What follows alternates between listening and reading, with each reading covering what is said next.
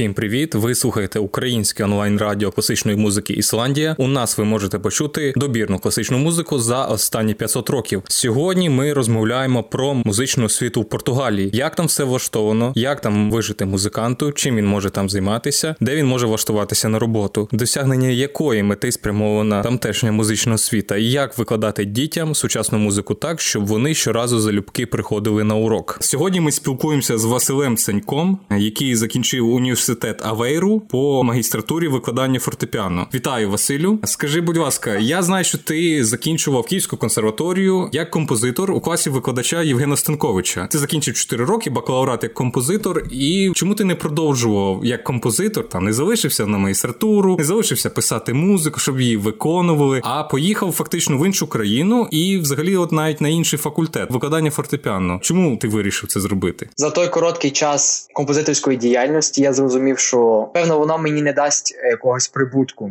який би мені надав можливість писати музику, яка б мені подобалася, а не ту, яку би замовляли, чи вигідно було придумовувати, щоб її продати. От і насправді ця ідея була не моєю. Її мені порадив Жайм Рейш, це композитор з португальський, який е, в той час давав мастер-класи в КЦМД, і він мені сказав: ну, типу, Київ Contemporary Music Days. Давай так, щоб ми е, пояснили людям. Е, є така організація Київ Contemporary Music Days, е, яка організовувала концерти сучасної музики в Києві і запрошувала іноземних музикантів і композиторів, які тут робили концерти, також влаштовували майстер-класи. І Жайме Райш Рейш він якраз був одним з гостей таких майстер-класів. Ви тут познайомились. Я правильно переповів? Саме правильно. Це це, це, це чітко, все правильно. От і ми ми тоді мали розмову, таку досить відверту, і він мені сказав: Та що ти це оце будеш композицією? Е, насправді воно всюди в світі важко з тим. І я такий подумав: ну да, це правда. Якби на сім'ю треба заробляти, ще щось. Тоді я взявся за за те, що у мене так трошки порохом було приспане, моя виконавська діяльність як піаніста, тому що в мене було 4 роки училища, е, Ужгородського училища в класі фортепіано Наталії Шутко. Я взявся е, вступні іспити були в, в квітні місяці, і ідея вступати на фортепіанний факультет виникла в грудні. Тобто, в мене залишалося 4 місяці буквально аби зробити програму і вивчити мову. Наскільки я розумію, чи там можна було англійською вступати, і ви і вивчити мову, та і вивчити мову. Значить, ну як сам Жайме мені сказав, що ти в принципі можеш англійською спробувати. Там воно всюди гарненько на сайтах пише, що там викладається англійською, всі справи. Але щоб справити, по-перше, гарніше враження. А по-друге, щоб там якби в суспільстві вільно себе почувати. Та й взагалі, знаєш, мова це якби двері до серця нації. Та і насправді знання мови мені допомогло в багатьох ситуаціях. Просто коли люди чули португальську мову з моїх уст, вони зразу якось знаєш ставали прихильнішими. Ну окей, в Україні композитору бути дуже складно, якщо не зовсім неможливо. Але ти ж міг, наприклад, поїхати теж саме в Португалію або там в Німеччину, де зазвичай вчаться композитори, і на власне композитор авторський. Ти вибрав нестандартний хід, і саме от на фортепіано і на педагогіку. Е, це були приспані твої викладацькі потуги. Як як сказати, ідея викладати мене вже давно зріла, і це такий викладання це такий спосіб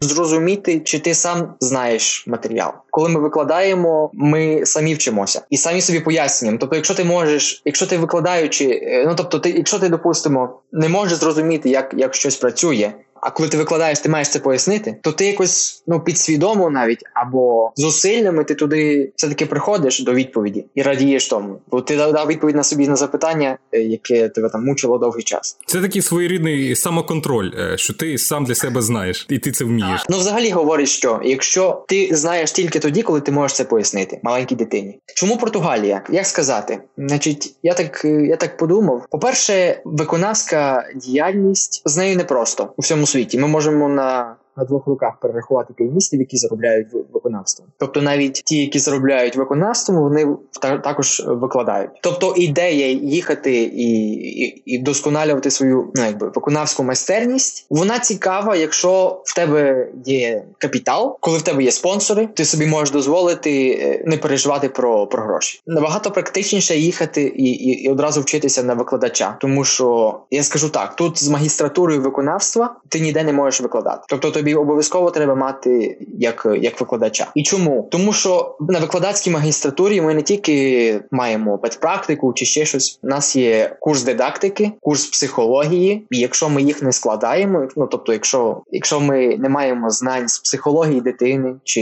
юнака, чи з тим, як працювати, які там найновіші дослідження в галузі, то нас просто не допускають до викладання. От ми якраз перейшли до власне програми. Скажіть, будь ласка, які там були предмети, на що ставився акцент у підготовці вас як викладачів? Е, влучне питання, якщо порівняти навіть з Київською консерваторією, це для мене був шок, скажімо. Значить, в мене було чотири предмета в першому семестрі першого курсу, чотири в другому, чотири в третьому семестрі, мені здається, три предмета в останньому. І при тому, які ж це які це предмети. Значить, перший це спеціальність, звичайно, ну тобто фортепіано. Другий це якби мене тут, тут називається це музика де конжунт. Ну тобто спільна музика, тобто музикування з кимось, і там воно залежить від того, від на якому ти інструменті граєш. Там гітаристи, піаністи, теоретики. Ми мали хор, ми відвідували хор, і навіть виконали страсті за Матвієм на пасхальному концерті. То було дуже класно. Ну, ми їздили по Португалії з хором. Ну і інші оркестранти там у них оркестр. А до речі, так мене як піаніста були запросили теж в симфонічний оркестр нашого університету. То було цікаво, цікавий досвід грати фортепіану партію в, в творі 2012 року, там з електронікою. Ну прикольно. Оце був один другий предмет. Третій предмет це була дидактика. Значить, дидактика в нас поділилася на два періоди. Перший період на першому році ми вивчали дидактику зі сторони викладача. А на другому році ви вивчали дидактику зі сторони учня. Е, Зі сторони викладача, значить, як ми вирішуємо, які цілі ставити перед учнем, як ті цілі, які задачі ставити, щоб ті цілі досягнути, і відповідно як оцінювати, як проходить ну викладацький процес. Ми завжди це робили.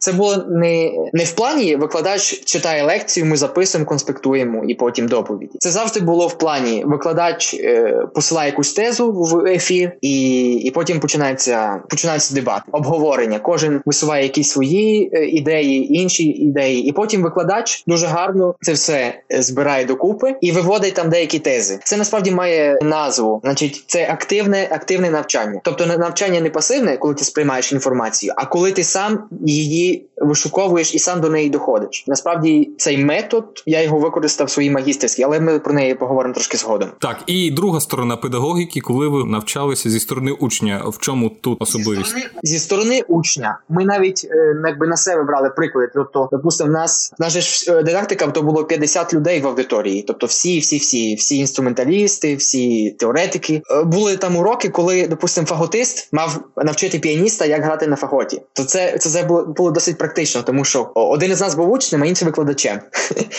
І тут не було такої імітації, типу, ну давай там е, два піаніста, я тебе буду вчити грати на фортепіано, а ти будеш імітувати, ніби ти нічого не знаєш. Це було в реальності, да, до пандемії, коли ще можна було дмухати в трость іншої людини. Ну як сказати, умовно. Значить, що ми там вчили? Ми вчили які різні моделі, ну тобто як працює наш мозок, які які моделі вивчення є, не бити по пальцях, а дивитися, в який період дитина що може е, вивчити, і що з нею як краще працювати. Тобто, що є є діти, які краще аудіально, тобто слухають краще, чують. Є діти, які які краще сприймають інформацію через очі, якісь через практику, якісь через теорію. Ну ну тобто, е, головне зробити оцей тест спершу, і потім дивитися на що дитина краще реагує, і не робити, не фабрикувати всіх дітей по однакових мірках. А чи правильно я розумію, що у вас що півроку були різні предмети по суті? Ну так, значить, в другому півріччі в нас ні, на першому я ще не сказав. Останній предмет це була психологія. В другому півріччі в нас був предмет, який стосується вже суто магістрантів. Нас вчили, як працювати із інформацією, як шукати інформацію, як робити посилання, циту, цитувати. Ну тобто, щоб не було плагіату. Тут, до речі, з цим досить строго не можна копіювати. От і в кінці першого року потрібно було не те, що записати, потрібно було придумати собі тему магістерської, тому що цілий другий рік ми мали час на те, щоб її написати. От і на другому році, які були в мене предмети, закінчилася спеціальність. Я дав свій речиталь в,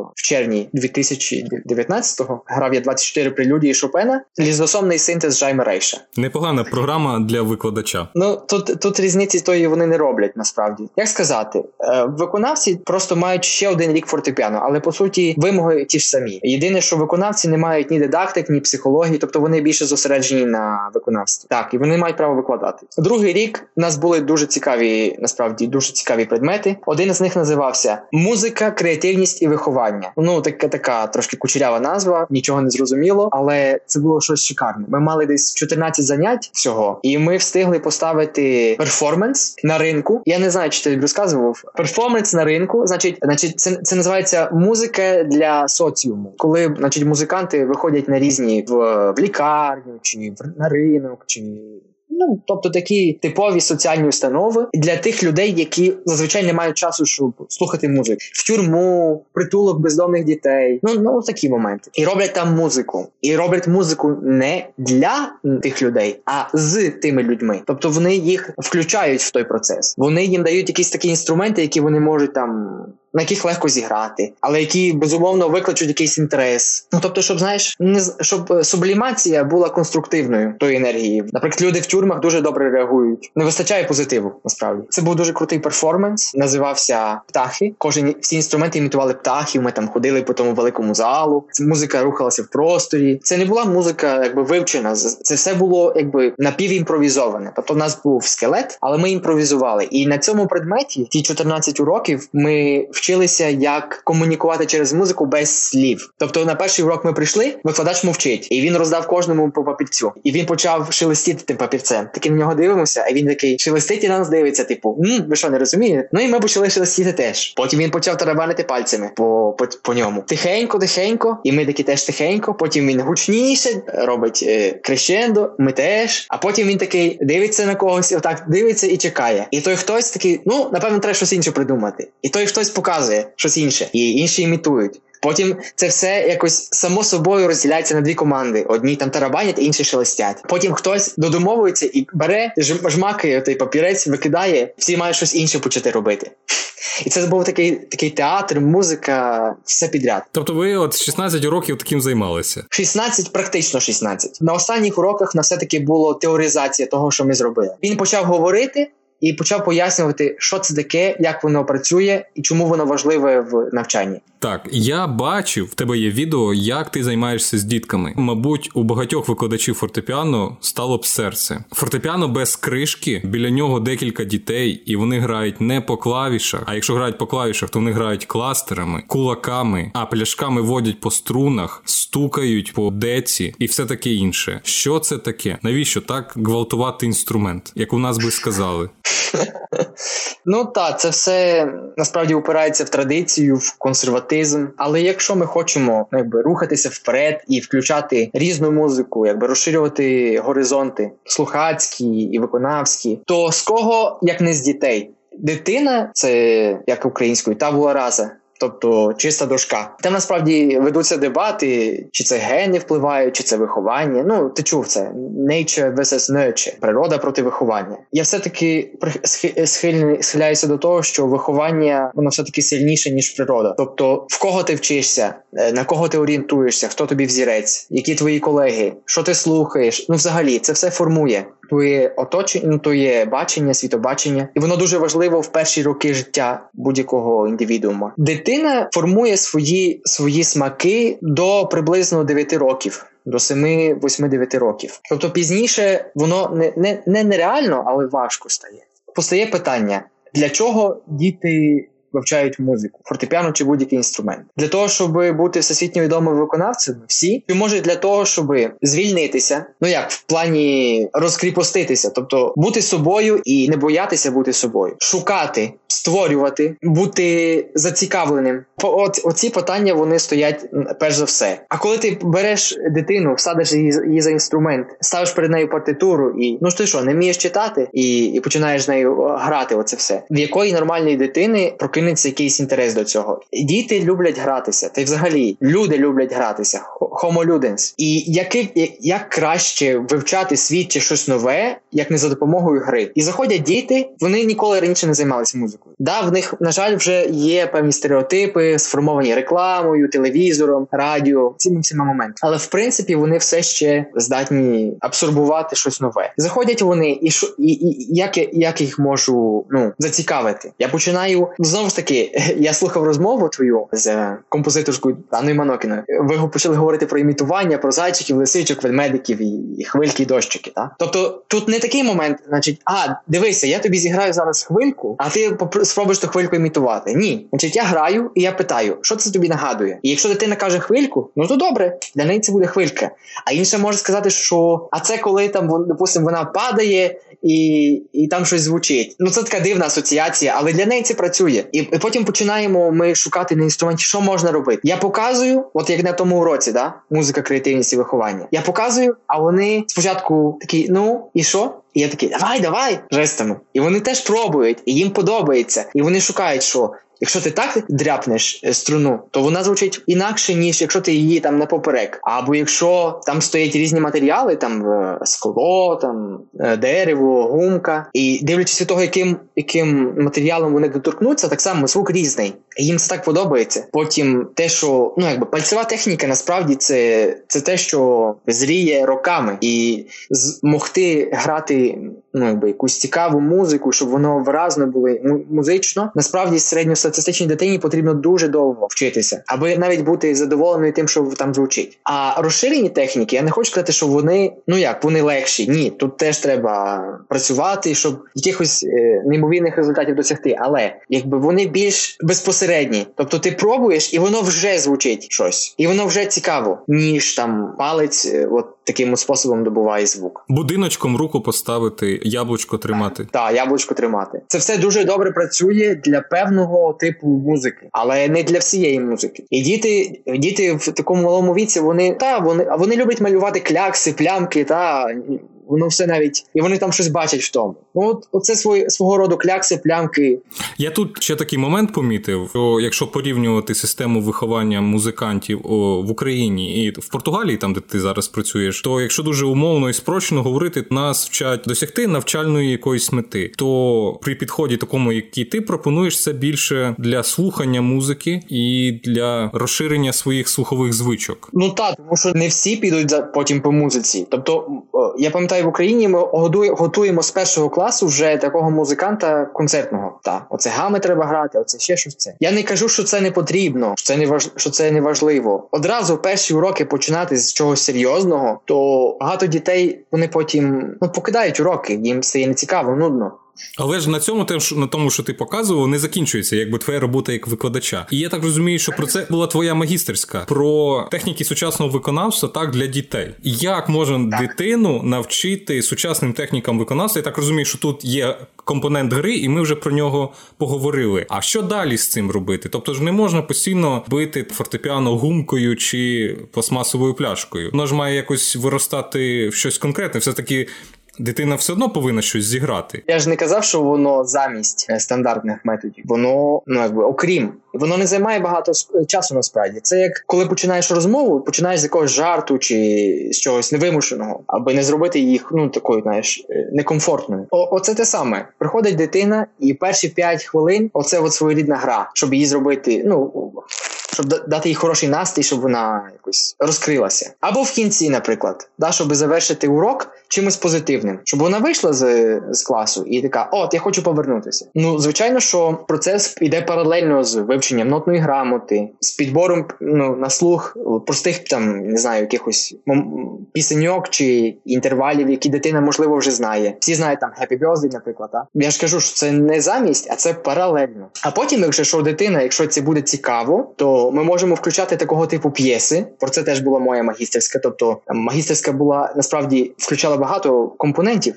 Один з яких був, тобто я замовив написання альбому для ну композиторам португальським молодим, тим, які ну, навчаються, і щоб ну, якось щоб вони не писали в стіл, та а щоб зробили щось корисне, цікаве, і щоб воно потім використовувалося. І насправді тих таких такого типу п'єс досить багато. Їх просто мало мало грають, мало знають. І вони написані не тільки там ну молодими композиторами, які нікому не відомими. А наприклад, Лахенман в нього є Кендіашпіль, гра для дітей, в якій він використовує розширені техніки. Це до прикладу. Це твір 1973 чи ну якогось 70 якогось року. І і багато є композиторів там Ален Лув'є. Французький в нього є сім сім томів такої музики з розширеними техніками для дітей. Називається етюди Etude pour agresseurs. Е, е, етюди для агресорів. Агресори це наші 10 пальців. От. І що там там не витворяєш, то це такі етюди. Так взагалі багато такої літератури, і просто мало знають. І потім, як я казав, якщо дитині буде цікаво, тобто головне, головне що? Головне показати можливості, дати їй різні можливості. Класна штука, яку нас вчили на дидактиці, те, це те, що якщо ви поставили якусь ціль, яку треба досягти, ну, наприклад, гарне легато, або якщо для духових інструментів там довга фраза на одному диханні, щоб воно гарно виглядало, то неважливо насправді на якому творі ви то робите. Не потрібно, щоб це був завжди один і той самий твір. Як тільки ми знаємо, яку якої цілі ми хочемо досягнути, насправді вибір він безмежно збільшується. Ми можемо використовувати якісь джазові стандарти, ми можемо використовувати популярні мелодії, рок, рок, ну з рок гуртів. Ми можемо використовувати народні пісні та будь-що. Головне, щоб оцей твір, чи чи пісня, чи ще щось допомогли нам досягти тієї цілі. А ціль вона в чому? В різноманітності? Ні, ціль ціль кожен раз інакша. Ну, наприклад, дитині дитині не вистачає чіткості звуковидобування в пальцях, так? то ми можемо їй дати черні, як зазвичай, а можемо щось інше підшукати, що що буде так само ту біглість розвивати. І тут виходить, значить, в програмі ми не певний твір маємо виконати, а ми маємо досягти певної цілі. А там уже який твір допоможе цій цілі, то то вже не не, не важливо. Насправді, те, що я зараз говорю, воно трошки таке, е, як ідеалістичне, це якась утопія.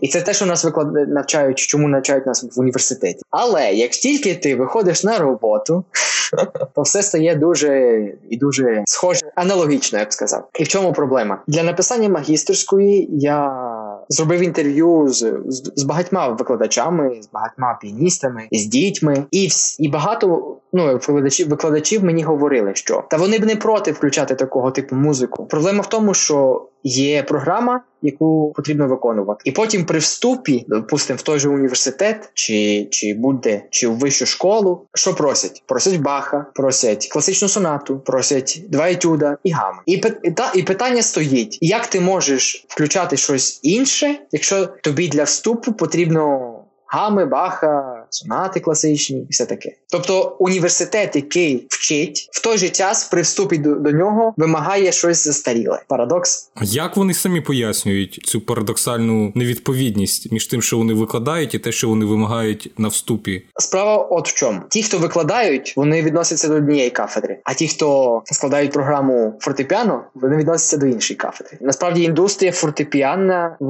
ну просто жахлива. Вона жахливо заточена на конкурс конкурси. Дякуючи Богу, чим далі, тим більше з'являється конкурсів там твори Гріга, давайте грати, або давайте грати якісь твори українського композитора Тошинського. Так я знаю конкурс Станковича, де можна де треба Станковича грати обов'язковий твір. У такого типу конкурси, знаєш. Я нічого не про не маю проти тих конкурсів, але знаєш, якби той та модель, модель вона настільки потім імітується всіма, навіть маленькими конкурсами, що воно все починається починається бути заточеним на одне й те саме. Ну це велика проблема, тому що якщо поговорити з конкурс з піаністами, які живуть з конкурсів, то у них по суті обмежений репертуар. Не тому, що вони не люблять музику чи вони її не знають. Ні, вони просто виконують умови конкурсів там, де є певний визначений репертуар, і вони від нього не відходять. Вчити щось інше, це означає, що вони менше часу будуть приділяти конкурсу, ну щоб перемогти. І Виходить так, що ми дуже звужуємо свій же репертуар, і відповідно музики пишеться багато. Навіть не переграли все 19 століття, там чудового, що є, барокову музику і 20 століття. І виходить так, що це навіть інституційно закріплено і не тільки в Україні, але й в Португалії. Але, мабуть, це ще образливіше, коли вас вчать чомусь дуже новому, але ви не можете це застосувати на практиці. Я так розумію, що на практиці ти це застосував тільки тому, що ти писав магістерську по цьому. Коли ти випустив ні, а коли ти випустився, почав працювати, чи знадобилося тобі ось це все? Я зміг, е, я зміг зробити те, що я зробив, тільки е, завдяки тому, що у мене був доступ до дітей, які не були закріплені за жодною інституцією. Тобто вони просто хотіли вивчити грати, грати на фортепіані. І, і, і в мене була розмова. Давайте так. Я буду я буду їх вчити грати на фортепіано, але одночасно ми спробуємо трошки щось цік... інше. І батьки погодилися. І дякуючи тим неймовірним батькам, які погодилися, і тим дівчаткам, я зміг втілити в життя свою магістерську. Насправді їм дуже сподобалося. І потім мені батьки насправ...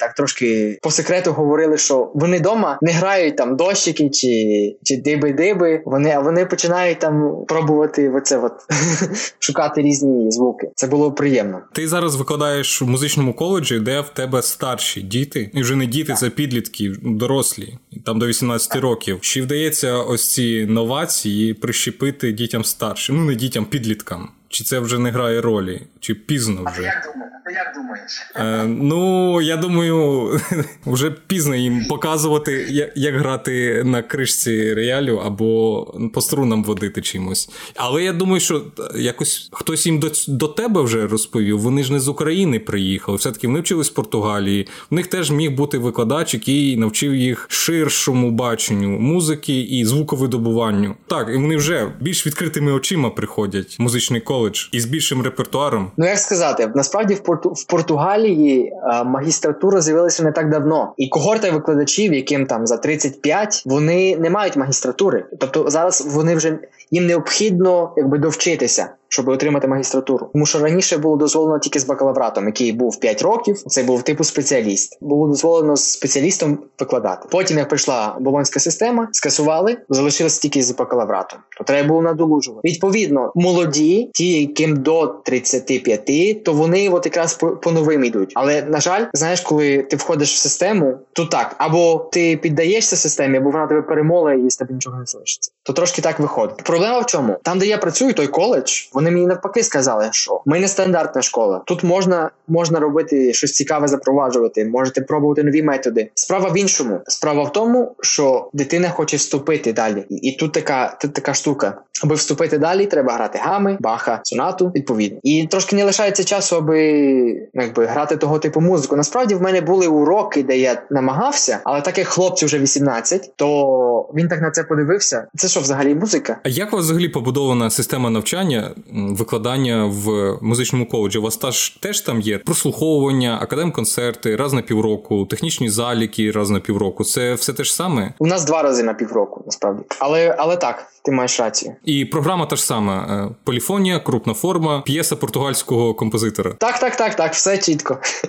Гадав. Але знаєш, я ж працюю як концертмейстер, і як концертмейстер мені вдається там грати хіндеміта. Тобто цікавий репертуар музики ХХ століття. І чому? Тому що не піаністи, тому що духовики. А духовики, ну духовики в Португалії дуже сильні. Наприклад, саксофоністи вони дуже люблять вчитися в, в Антверпі. Дуже люблять вчитися і потім приїжджати сюди. Тобто ти розумієш, що це репертуар сучасний, так само концертмейстеру ставлять ноти там до до, до декафонна система, там я знаю. Ну тобто, і піаністи вони не готові до цього. Я готовий, якби скажімо, я себе вважаю готовим, тому що завдяки композиторському факультету в Києві, оті чотири роки вони мені дали можливість навчитися читати ту музику, розуміти ту музику і не мати тих, знаєш, по-перше, проблем при аналізі для того, щоб потім грати її. І по-друге, при сприйнятті, тому що мої колеги-концертмейстери вони їм ставлять, допустимо, Дінісова от, для саксофона. І вони такі беруться з голови. Я це це не музика, я це не буду грати. А мені подобається. Знаєш, недавно я щось читав, е, ну там рився